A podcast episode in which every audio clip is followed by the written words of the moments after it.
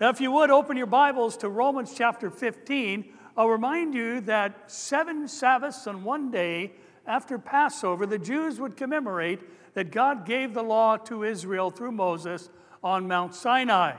Now, for almost two thousand years, the church has been commemorating the fact that on the Feast of Weeks, or Pentecost, meaning fifty, fifty days after the Passover, God gave His Holy Spirit to the church, and things have been radically different ever since. And the whole transition is just that. There are so many markers that we can look back on in history to see how that first Pentecost changed things. We know that prior to that, the people were given a law to seek to obey in their own strength. And then when Pentecost came, the people were given the power to live and serve God for His glory. And the Pentecost Sunday and all that happened and it represents reminds us of the power of the Holy Spirit at work exclusively in and through the church.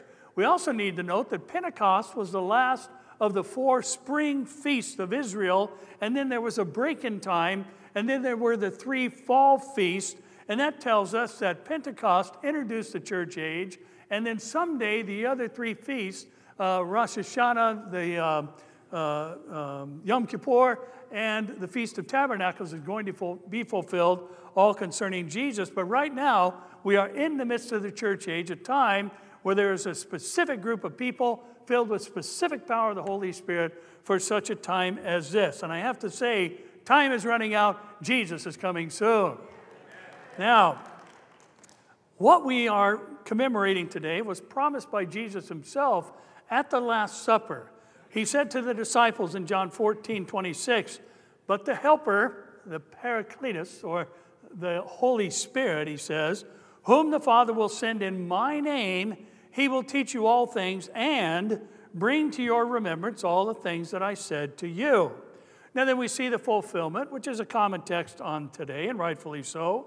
In Acts chapter two, one to four, we're told when the day of Pentecost had fully come, they were all in one accord, in one place. Aren't you glad to be doing just that this morning? We're in one place, in one accord. And suddenly, there came, we should have had some sound effects ready for this part. Suddenly there came a sound from heaven as of a rushing mighty wind, and it filled the whole house where they were sitting. "Lord, fill this house with your Spirit."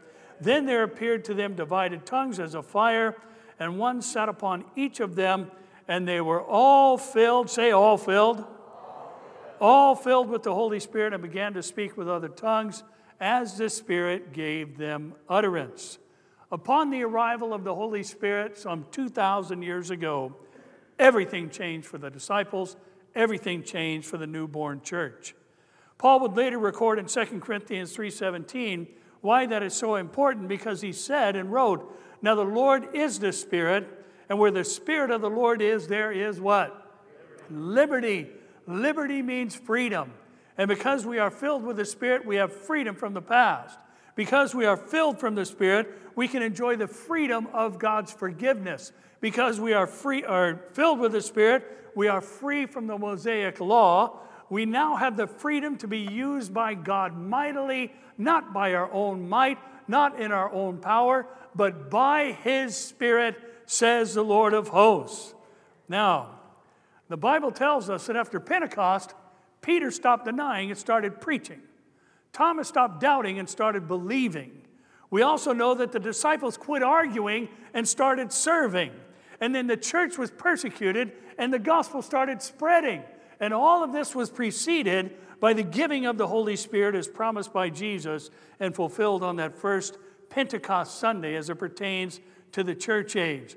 Listen, after the Holy Spirit came, Christians weren't looking for signs, they were doing them. They had the signs of the power of the Holy Spirit being manifested in their own lives. It first happened amongst the twelve and those gathered with them in the upper room. It happened later with others, and still even later, the Apostle Paul and people continued to encounter the power of the Holy Spirit having been born again. Now, I don't want to look at our usual text for a Pentecost Sunday morning, as most of us are familiar with the story we read earlier and the accusations that came afterwards when the people were speaking in languages learned through supernatural means. They were speaking known dialects, and they were speaking things that other people who were visiting Jerusalem during the feast day could understand.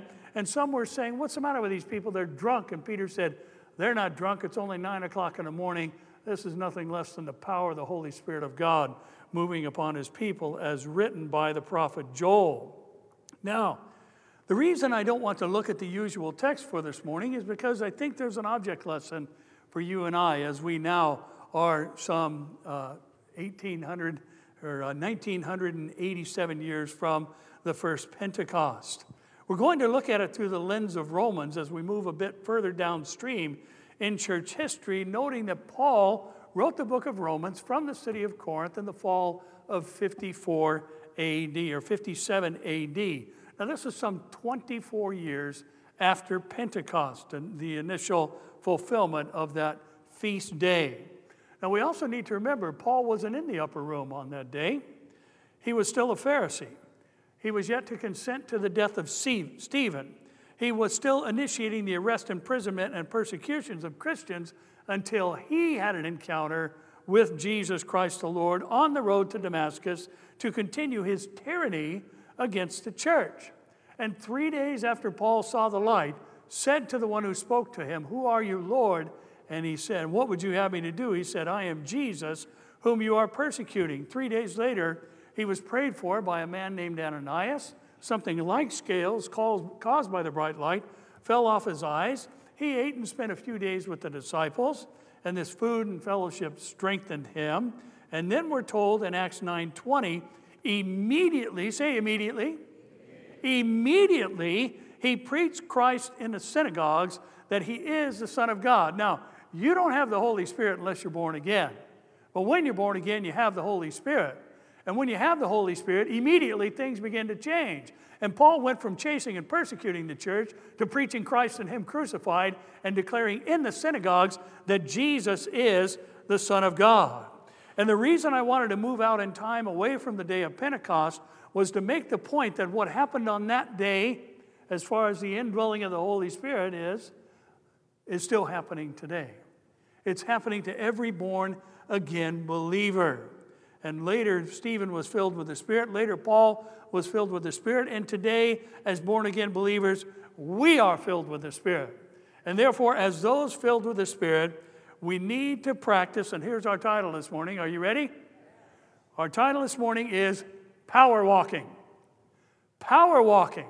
Now, we could have titled our time Walking in the Spirit. But that seems to insinuate, at least in our thinking today, kind of a casual stroll, where when you talk about power walking, you're talking about purpose. You're talking about destination. You're talking about fortitude. You're talking about commitment. You're talking about walking in the power of the Spirit. And listen, we need to be walking in the power of the Spirit now more than ever. Satan has been trying to shut the church down during this pandemic. He's been trying to stop us from meeting. He's been trying to st- silence the church. And I think we all recognize that many of these social media platforms are now basically eliminating anything that's related to conservatism, and also they're censoring anything related to what the church believes today in many cases. I've had things shut down that I was doing on social media. I had something that I was doing on social media talking about the gospel of Christ and the power of God and the wonderful things that we're seeing as they relate to prophetic fulfillment, shut down right in the middle of it, and told that my broadcast was interrupted, and then I couldn't log back onto social media.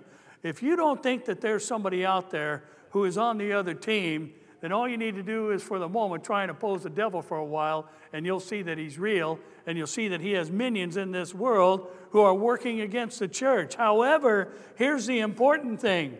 Even though the devil is trying to shut the ter- church down during this pandemic, what happened in the first century is still happening today, and that is the gospel is spreading and people are getting saved. Yeah. People have been hearing the gospel who'd never heard it before. People have been hearing the gospel again who have yet to respond to it, and they're committing their lives to Jesus Christ. And God has been doing during this shutdown what he's been doing since the church was first born, and that is uh, told to us in Acts two, forty-six to forty-seven, that continuing, day, continuing daily with, I better slow down, I'm just so excited to be here this morning. continuing daily with one accord in the temple and breaking bread from house to house. How many feel like I've had enough of that breaking bread house to house thing? They ate their food with gladness and simplicity of heart, praising God and having favor with all the people. And the Lord added to the church how often? Daily, Daily those who were, who were what? Saved. Being saved. Listen, we've been breaking bread from house to house during this time. And the Lord has been adding to his church all over the world.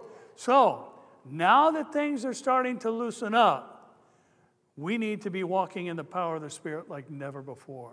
Why do I say that? Well, the Washington Post reported just this past week a third of Americans, one third of Americans now show signs of clinical anxiety or depression, according to the U S Census Bureau.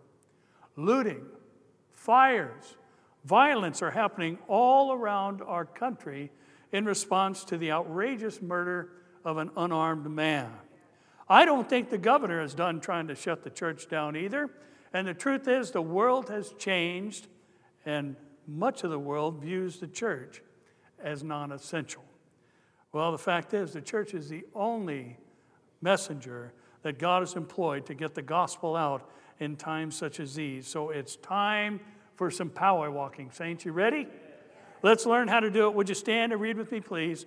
In Romans chapter fifteen, verses thirteen through twenty-one, we'll find our text and reminders this morning. So Romans fifteen, let's pick it up in thirteen and read down to twenty-one. Now may the God of hope fill you with all joy and peace in believing, that you may abound in hope by the power of the Holy Spirit. Now I myself am confident concerning you, my brethren, that you are full of goodness, filled with all knowledge, able also to admonish one another.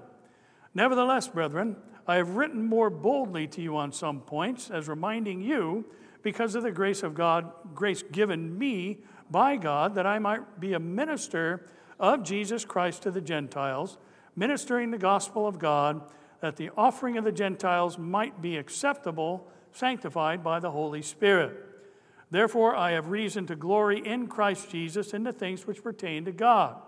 For I will not dare to speak of any of those things which Christ has not accomplished through me, in word and deed, to make the Gentiles obedient, in mighty signs and wonders by the power of the Spirit of God, so that from Jerusalem and round about to Illyricum, I have fully preached the gospel of Christ. And so I have made it my aim to preach the gospel, not where Christ was named, lest I should build on another man's foundation, but as it is written, to whom he was not announced, they shall see, and those who have not heard shall understand. And Lord, we thank you that we indeed are living in such a time as this, as perilous as it is, as confusing as it may be, as many of mixed messages that we hear. We thank you that there is clarity in the Word of God and understanding through the Spirit of God. So speak to us this morning as we examine your matchless Word. We ask it in the matchless name of our Savior, your Son, Jesus the Christ, the Son of the living God. Amen. You may be seated. Now, the first thing I'd like to draw your attention to comes from our opening two verses, where Paul, in verse thirteen, first speaks of blessing over the people, and then in verse fourteen, he gives them an ex- exhortation and an admonition. Now, the first thing for us to notice is the relationship between the power of the Holy Spirit and hope. I don't know if you've noticed, I'm sure you have, but there's not a lot of hope around today. There's a lot of hopelessness around us today. And yet, if you ask anyone in the church, any born-again believer who is filled with the Spirit, you're going to find people abounding in hope, though they're surrounded by difficulty. In the church, you're going to find people abounding in hope, though they're facing temporal uncertainties. And why is there such a heavy concentration of hope-filled people within the church? And that is because our hope is not in this world. Our hope is not in things getting back to normal. Our hope is not someone coming to save the day. Our hope is in someone who already came to save our souls. Our hope is in Jesus Christ and Him alone. And Paul reminds us through Titus in two eleven to fourteen that the grace of God that brings salvation has appeared to all men, teaching us that denying ungodliness and worldly lust, we should live soberly, righteously, and godly in the present age. The present age would include twenty twenty. I thought that was interesting how that rippled through the room. Yes, twenty twenty, amen? Amen. Looking for, here's how you do it, the blessed hope and the glorious appearing of our great God and Savior, Jesus Christ, who gave himself for us, that he might redeem us from every lawless deed and purify for himself his own special people, zealous for what? Good works. Good works. Now, we keep hearing about a new normal. We're being told by others that things are never going to be like they used to be. Some are saying the economy is never going to recover. There's a county in Northern California that was one of the first to reopen that is now shut down again because the virus has begun to spread in their community. But all of us need to remember this world is not our home. Nothing is going with us to heaven except for other people. And the most important thing we have can never be lost, and that's our salvation brought to us through Jesus Christ. And the reason we can live with such hope is because what began on Pentecost is continuing today. People are still being filled with the Spirit after being saved through the gospel of Christ. Their lives are changing, and people are power walking even through this pandemic and the shutdown. And that should be true of you and of me. Somebody say, amen. Amen. Now, Paul said in Ephesians one, thirteen to fourteen, reminding us, in him, Jesus, you also trusted after you heard the word of truth, the gospel of your salvation, in whom also, having believed, you were what? You were sealed with the Holy Spirit of promise, who is the guarantee of our inheritance until the redemption of the purchased possession to the praise of his glory. Now, what all that means is if you have the Holy Spirit in you, someday the Lord is going to give you a glorified state and body when he's going to redeem you as the possession that he purchased with his own blood, and it will be for his own glory that he does so. And there's one exclusive generation that is going to be supernaturally translated in a moment and twinkling of an eye and put on immortal incorruptibility and forever be with the Lord. I believe we are that generation. I believe Jesus could come for us today.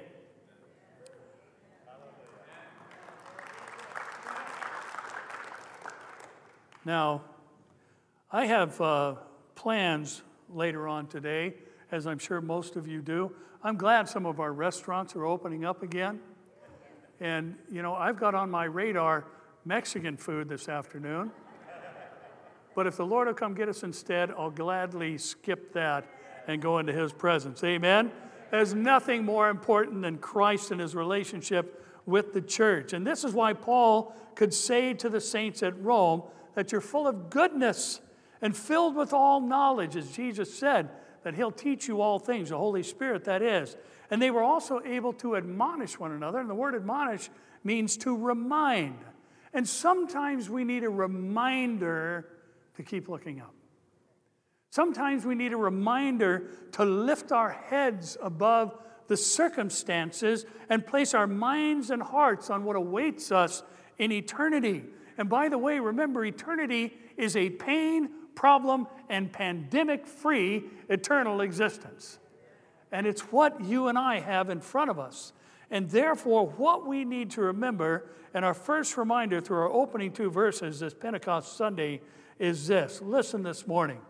It's basically a paraphrase of verse thirteen, but our point is this.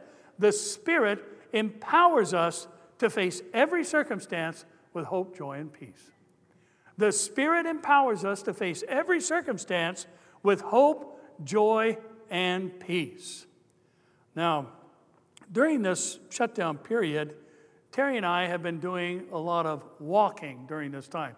She's always walked. We've got a machine at home she walks on every day, but we've had the chance to get out since we're together and, and walk together. And I have to say, she's in much better shape than I am. Now, some of the ladies here have gone for a walk with Terry, and it more appropriately uh, would be deemed a chase, because she can walk fast, and she does walk fast. And I can't keep up with her, to be honest. And the fact is, when we go for a walk, I'll walk four plus miles, she'll walk five plus miles. But she does so by getting way out in front of me and then coming back to meet me, and she gets a lot more steps in than I do. Now, recently, we were on a walk that took us down a two-mile descent into a canyon. And, you know, she took off like she always does and walked at her pace and I at mine. But this time, she would turn around to come back to meet me, and I was right there. That happened a couple of times, and then she laughed, and I said, "What are you laughing at?" She said, "Well, you're keeping up with me. You're right there." We were walking downhill. And then we got to the bottom, and we had to walk uphill, and things returned to the status quo. She was just a little blip on the radar out there, and I could barely see her, and then she would turn around and come back, and she was out there doing what she always does, and here I am, chugging along, trying to get up the hill, trying to build up my endurance, trying to gain strength, and breathe too. And I share this for a reason. She is far more used to physically power walking than I am, just as there are those who are far more used to spiritually power walking than others are. Now, you may have been sailing along fine through the shutdown or before the shutdown, but then when the shutdown came and you're trying to climb out of it, you started chugging a bit. Well, let me admonish you. Keep chugging. Keep walking forward. Keep making progress with the Lord. Keep st- keep taking steps. You're going to make it. You're going to get through this, even if it's the Lord coming to rescue us and snatch us off of this giant dirt clod so we can forever be with Him.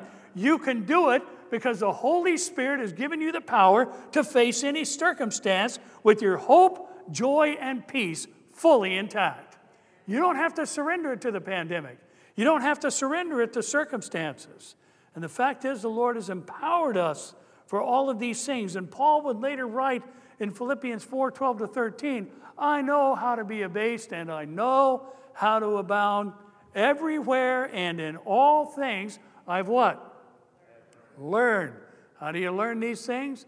By going through these things. He said, "I've gone through being abased, and I've gone through times of abundance, and everywhere in all things I have learned both to be full and to be hungry." Now, do you have a preference of those two things? Would you rather be full or would you rather be hungry? Well, you'd rather be full, right?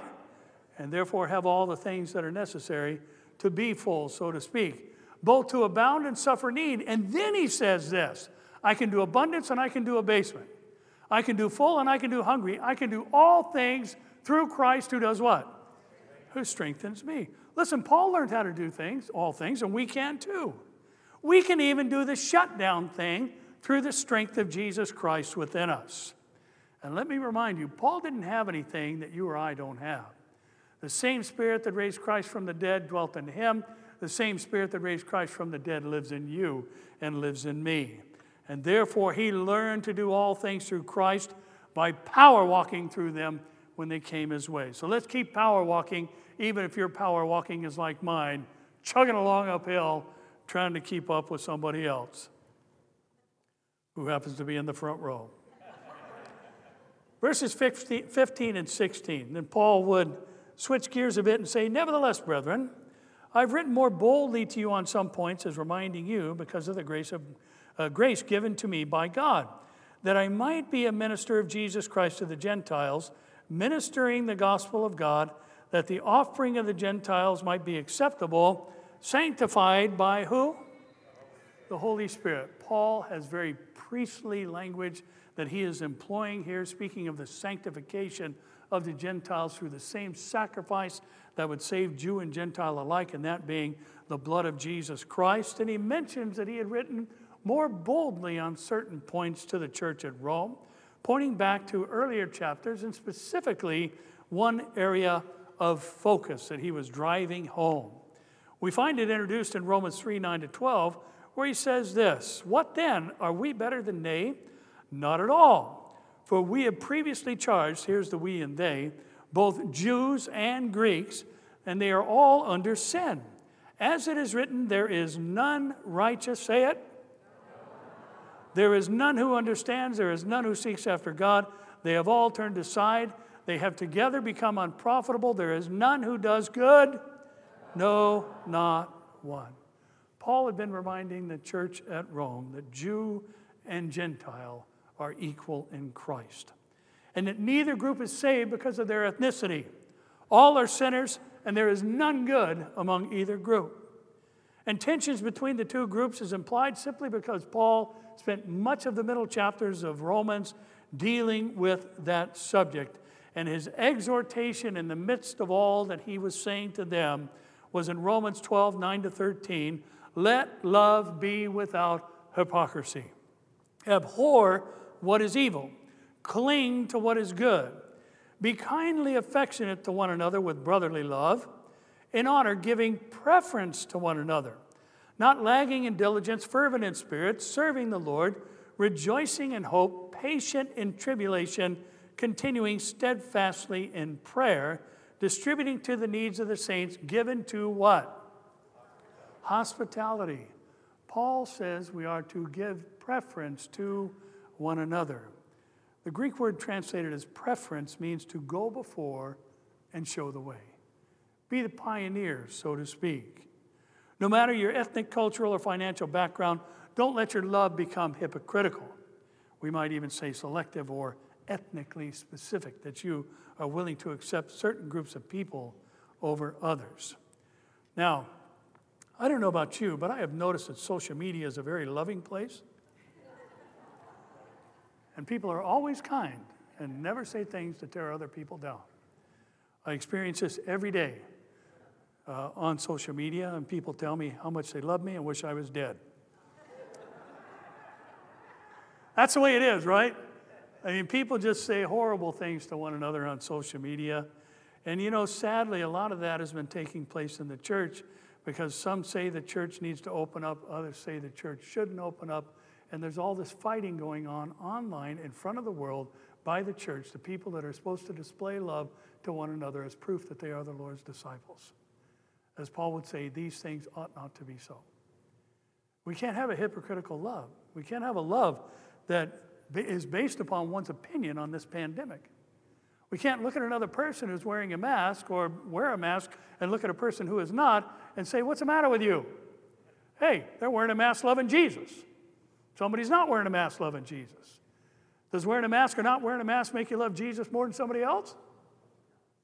Why is it so quiet in here? You understand what I'm saying?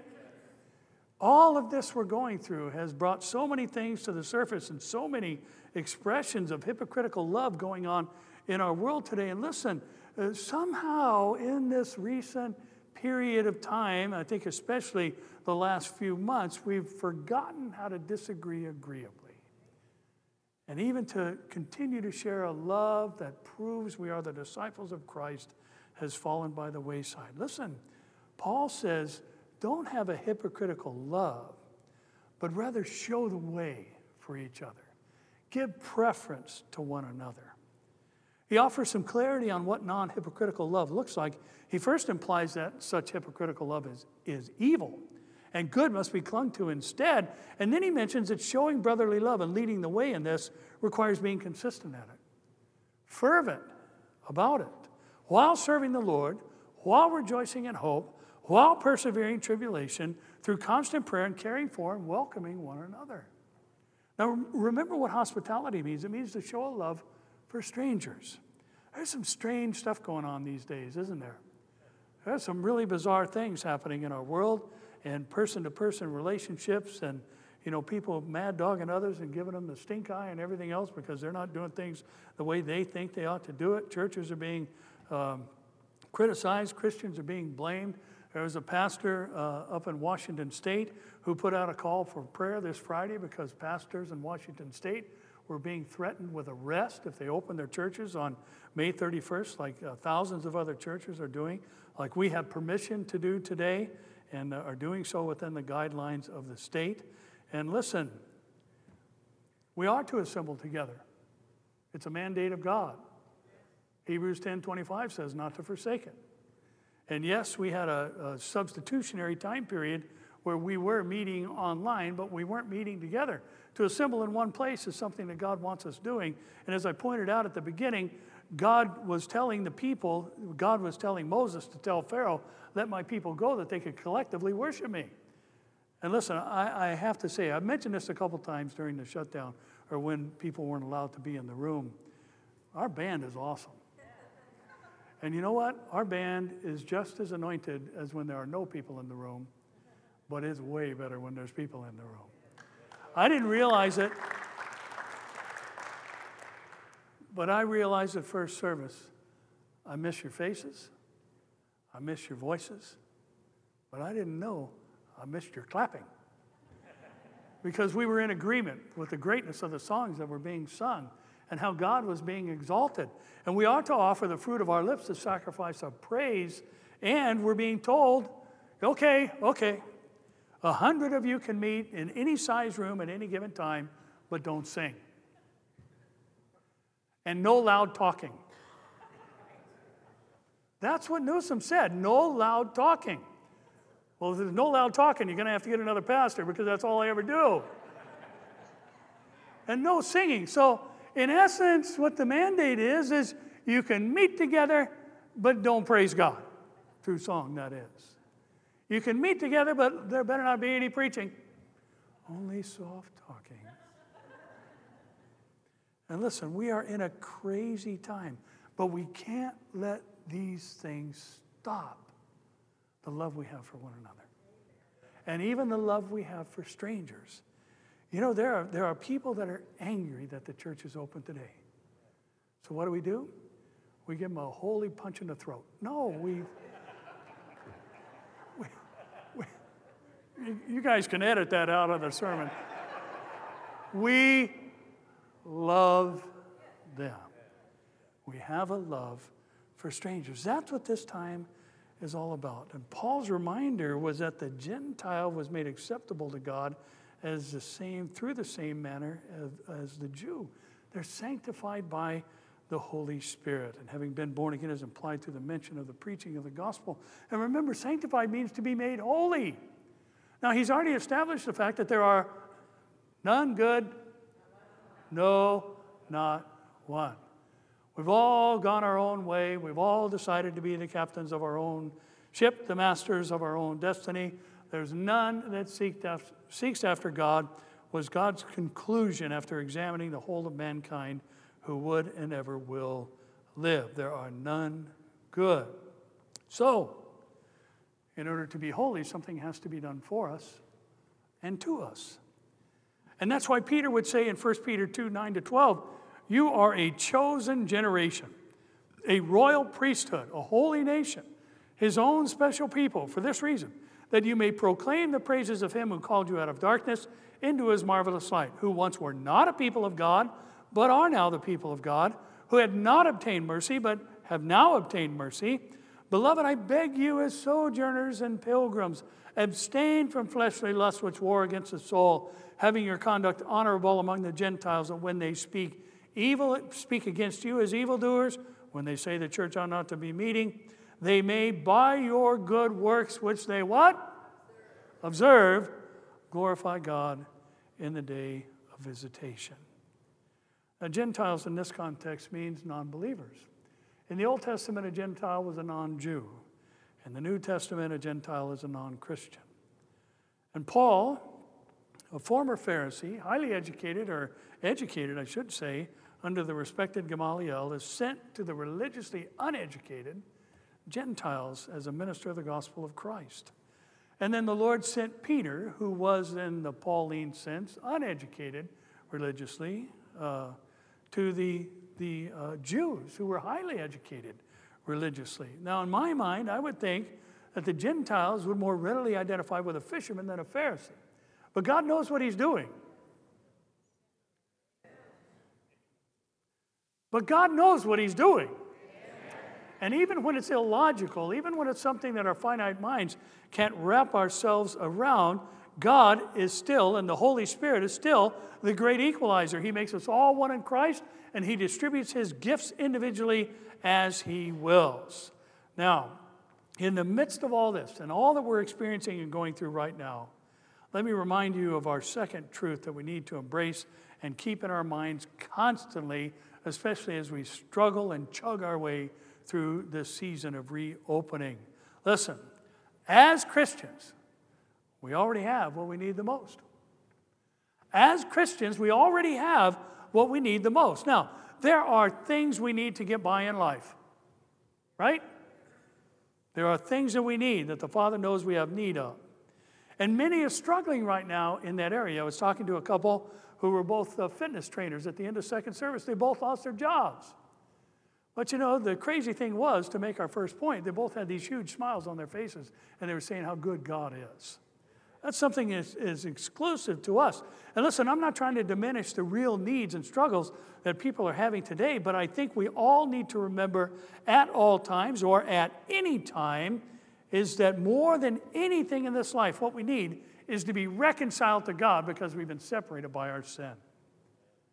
And therefore, Romans five, six through eleven says, "For when we were still without strength, in due time, Christ died for who?" That was all of us. That's the no, not one part. "For scarcely uh, for a righteous man will one die, yet perhaps for a good man someone would even dare to die, but God," meaning he is different from all humankind, "demonstrates his own love toward us, and that while we were still" what? "Sinners, Christ died for us. Much more then, having now been justified by his blood, we shall be saved from wrath through him.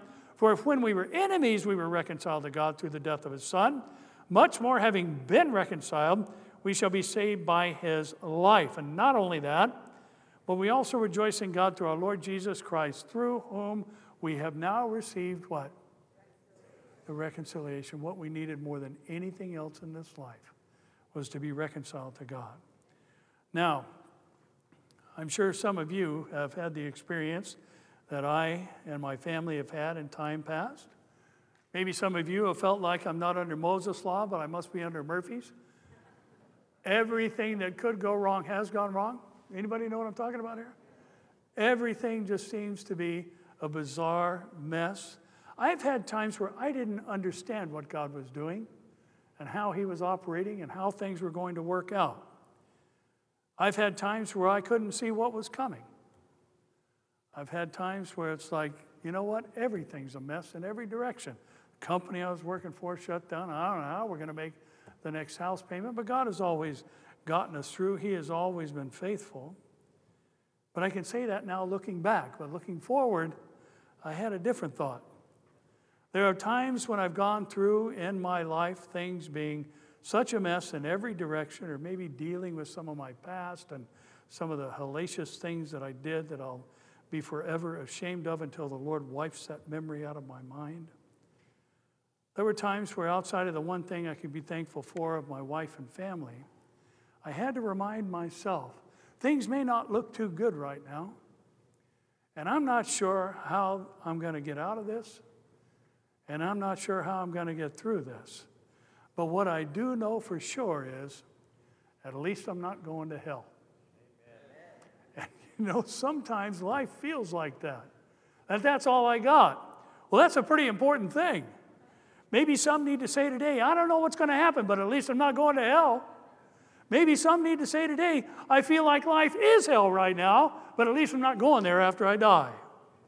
And I have to say, I have wondered throughout all this if the Lord hasn't allowed this shutdown and all that's associated with it to get the church back on track and our eyes back on him and our efforts back on reaching the lost.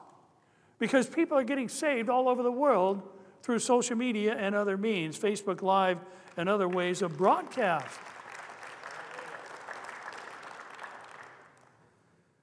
You know, maybe the Lord has been saying, "I don't want the church worried about how famous the pastor is. I don't want the church worried about how big the attendance is. What I want the church worried about is how many people are dying and go to hell without Jesus." And people are getting saved right now. And the situation is bizarre, and it's created all types of situations for people within and outside of the body of Christ. Temporal struggles, things that we all worry about, even though the Lord said, "I've got them under my own control" in Matthew. But Romans reminds us in eight twenty-eight to thirty, "And we know that some things work together for good." How's that? All. All things work together for good to those who love God, to those who are the called according to his purpose. For whom he foreknew, he also predestined to be conformed to the image of his Son, that he might be the firstborn among many brethren. Moreover, whom he predestined, these he also called. Whom he called, he justified. Whom he justified, he also glorified. Now, the term predestination has been misappropriated and misunderstood and taken out of context by many. But the point that Paul says here is that someday those who have answered the call have a predestined end that they are going to experience. Those who have, out of their own free will, accepted to accept the blood of Christ as the offering for their own sin, are predestined to be conformed into the image of Christ. That's where we're headed after we die or when the Lord takes us all home. Now, I'm sorry. No, I'm not.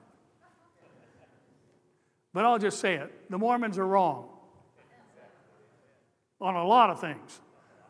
But they're wrong in the sense that when we die, we're going to be gods. We're not going to be gods. We're not going to have our own planet. And you're not going to be an Elohim or God over your own planet. But we are going to have glorified bodies. And as a matter of fact, Philippians three twenty to twenty-one says our citizenship is in Orange County. From, where is it? It's in heaven. From which we also eagerly wait for the Savior, the Lord Jesus Christ, who will transform our what? Our lowly body, that it might be, here's what the predestination destination is, conformed to his glorious body, according to the working by which he is able even to subdue all things to himself. John the Beloved would add this in First John three, two to three, Beloved, now we are children of God, and it has not yet been revealed what we shall be, but we know that when he is revealed, fully unveiled, apocalypsis is the Greek word, we shall be like him, for we shall see him as he is, and everyone, say everyone, everyone who has this hope in him purifies himself just as he is pure. Listen, the devil knows he has but a short time. So his efforts right now are to shift our focus from the eternal to the temporal. He wants us more focused on this and that and the other things going on around us, because when you shift your attention from the eternal to the temporal, you've shifted your attention to a place where there's no hope. There is no hope in this world. Our hope is in Christ and in him alone. Now, I have felt in the past that God has allowed more than I'm comfortable with. Haven't you? I felt like, you know, I'm really not into this, in the pain and problem category, but at least I'm not going to hell. And that's true every single day, and it's true for all who believe. Amen? Amen? Now, verses seventeen to twenty-one, Paul says, Therefore I have reason to glory in Christ Jesus in the things which pertain to God, for I will not dare to speak of any of those things which Christ has not accomplished through me in word and deed, to make the Gentiles obedient in mighty signs and wonders by the power of the Spirit of God, so that from Jerusalem and round about to Illyricum I have fully preached the gospel of Christ. Then Paul says this, interestingly, and so I made it my aim to preach the gospel not where Christ was named, lest I should build on another man's foundation, but as it is written, to whom he was not announced, they shall see, and those who have not heard shall understand. Now, Paul in essence is saying, I'm not going to take credit for anything that was done, done through me. I didn't do any of it. All I did was go. All I did was answer the call according to the purpose God has for me. He's the one that did the work. It's his power that accomplished all things. The signs and mighty wonders and other things are directly associated with the Holy Spirit. And he mentions three things. He says, since my encounter with Jesus on the Damascus road, Gentiles have come to faith in Christ. Signs and miracles accompanied my ministry. And I was privileged to preach for fourteen hundred miles from Jerusalem to Eastern Europe. Now, he adds, I didn't go where someone else had already been preaching. He went where no one was preaching. And then he cites the reason for doing so in a quote from Isaiah, which in our Bibles is uh, quoted from uh, the Septuagint, the Greek translation of the Old Testament. But ours in the New King James would read this in Isaiah fifty-two fifteen, the quote from verse twenty-one. So he shall sprinkle many nations, kings shall shut their mouths at him. For what had not been told them, they shall see, and what they had not heard, they shall consider. And listen, the threat of sickness and death in recent months and the way our world has changed so quickly has caused many who had not seen fit to examine the content of the Word of God to do so in these last days. Should we not be thankful for that? Anybody else want to get in on that before we move on? Should we not be thankful for that? And listen, Paul saw being in a place where no one else had preached as an opportunity, not a trial. And listen, the church today is in a place it's never been. The church today is in uncharted waters in a very real sense. Now, the church has always been persecuted. As a matter of fact, that's what spread the gospel and got it outside of Jerusalem, Judea, and Samaria, and out into the uttermost parts of the earth. The church was on the run, and as it was on the run, it was preaching along the way. And as they were preaching along the way, people were getting saved. And as people were getting saved, they were being empowered. And the Holy Spirit began to spread all around the world, and the vehicle through which the spread of the church uh, was uh, increased was persecution. But the fact is, we are in an era that is unlike any before us.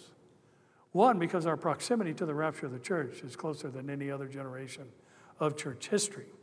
Jesus is coming for his church soon. The signs and evidence are all around us. But we also need to recognize our world is collapsing into the final push for the global empire of the Antichrist at exponential speeds. And Luke twenty-one to twenty-five to twenty-eight says, "There will be signs in the sun and the moon and the stars, and on the earth the stress of nations with perplexity, the sea and waves roaring, men's hearts failing them from fear, and the expectation of those things which are coming on the earth, for the powers of heavens, of the heavens will be shaken. Then they will see the Son of Man coming in a cloud with power and great glory. And when these things begin to happen, look up, lift up your heads, because your redemption draws near." Now, this is going to be fulfilled ultimately during the tribulation period. But like with the other signs that are going to be fulfilled during the tribulation, we are seeing the precursors to them now. As I told you, suicide is rampant in our world today. And anxiety and depression is at unprecedented levels in our world today. One third of Americans are fighting anxiety and depression today. Men's hearts are failing them from fear because of the things that are coming on the earth. Now, this is going to go next level, so to speak, during the tribulation, to be sure, but we are seeing things moving in that direction like never before in church history. Fear is rampant. Anxiety is rampant. Hopelessness is rampant. Despair is rampant. Suicides just since the lockdown are at record levels. We add to that that there's talk about digital currencies, forced vaccinations with some type of implant within them to hold your medical record and details for a virus that has a ninety-nine point five percent recovery rate. Governments now are telling people who can go where and when, and how many people can attend church or sit in a restaurant. Now, if you don't think the devil's in the midst of all this and exploiting it, may I remind you that the pot dispensaries and the liquor stores have been open throughout this whole thing. Marijuana is a depressant. Alcohol is a depressant. So what Satan wants a depressed society to do is to get further depressed through self-medicating, even to the degree that many are killing themselves. The thief comes only to steal, kill, and destroy. He's using this to bring about the world that he desires, the world where his guy, so to speak, is worshiped in the form of the Antichrist. He's pulling out all the stops. The church is in uncharted waters, and that means we have an unprecedented opportunity to preach Christ and him crucified under circumstances that he's never been preached at. Now, here's what that means to all the power walkers out there. And it's a familiar phrase, and I've coupled it with what happened on Pentecost Sunday. And here's what we need to remember. The power to be witnesses is the same yesterday, today, and forever. Now, Jesus is God. The Father is God. The Holy Spirit is God. If Malachi says the Lord doesn't change, and Hebrews says Jesus is the same yesterday, today, and forever, and the Holy Spirit, the third member of the triune Godhead, is like them, then he doesn't change either. And therefore, if he gave power to be witnesses on Pentecost, then he's still giving the power to be witnesses today. And the promise that Jesus made in Acts one eight is, you shall receive power when the Holy Spirit has come upon you, and you shall be witnesses to me in Jerusalem and in all Judea and Samaria and to the end of the earth. We are one thousand nine hundred eighty-seven Pentecost Sundays away from the first one, and the power to be witnesses is just as prevalent today, as just as powerful today as it was the day the Spirit first fell on the church. Listen, I say that for this reason. We're not waiting for anything. We're not waiting for things to open up. Circumstances don't have to change. Nothing needs to happen. We already have what we need, and God has already commissioned us to go, and therefore we need to preach Christ to the whole world that some might be saved. For they can't call on whom they have not heard, and they can't hear without a preacher, and the preachers can't preach unless they're sent, and we've all been sent to the world to preach the gospel. So in that sense, we are all proclaimers or heralds of truth. Now, I thought I'd be tired at third service, but I'm just gaining momentum. This is awesome, having people here. Here's the last thing I want you to remember. We need to realize how powerful and appealing hope, joy, and peace are to people who don't have them. And we are the ones who have been given the exclusive of them because we've been born again. We're a chosen generation as a whole, the church, right? But we are a chosen generation, chosen to be alive at such a time as this for the exclusive purpose of going to the world and preaching the gospel at a time where hope was at a famine level in the world. People need Jesus. And there's no hope of heaven without him. And without the hope of heaven, there is no hope at all. And what a privilege to live in a time that no other age of the church has experienced. This was true at the beginning of the church age, and now it's true again at the end. So let's take advantage of the opportunity we have, because I believe we're running out of time. Jesus is coming soon. Listen. In a closing exhortation, and it just might be the closing. If you've told someone about Jesus a hundred times, make it one oh one. If you've told them a thousand times, make it a thousand and one. Because the fact is, what awaits those who have rejected Christ and died in their sin is something more horrific than we would wish on even our worst enemy. The truth is, it's impossible to get to heaven apart from Jesus. You must be born again. So people need to hear that message, right? So, hey, we have opportunity. Use social media for something positive. In between the pictures of your food, use social media for something positive. Tell somebody about Jesus out there. You know, through your mask, speak to somebody about Jesus. If you don't have a mask, speak to somebody about Jesus. Just tell people about Jesus. Because we've had a bit of a shift in our thinking of late, and I think the Lord has us focused, refocused back on what's truly important to him, and that is without Christ, hell is the future of those who've rejected him. Tell people about Jesus. Did I say tell people about Jesus? Yes. Tell people about Jesus. Will you do that? Yes. Get out there and power walk today, because that's what he has called us to do. So, Father, we are grateful for your matchless word. Lord, I thank you for those here, those online. It's so great to see faces once again. And uh, Lord, we're so blessed to be back in the same room, under the same roof, hearing from the same God who is the same yesterday, today, and forever, the truths of your word.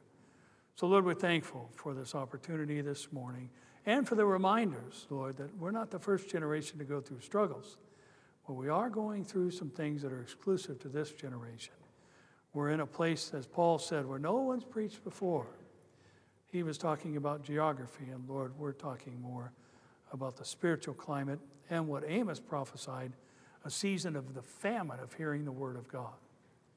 So Lord, help us to be confident in the message we have, Help us not to craft it so it would tickle the ears or become more palatable to the recipients, but help us, Lord, to just speak the truth and do it in love, that others might receive the implanted word which is able to save their souls. So we're thankful for our time together. We thank you for this blessed opportunity to share in fellowship after ten weeks of being apart.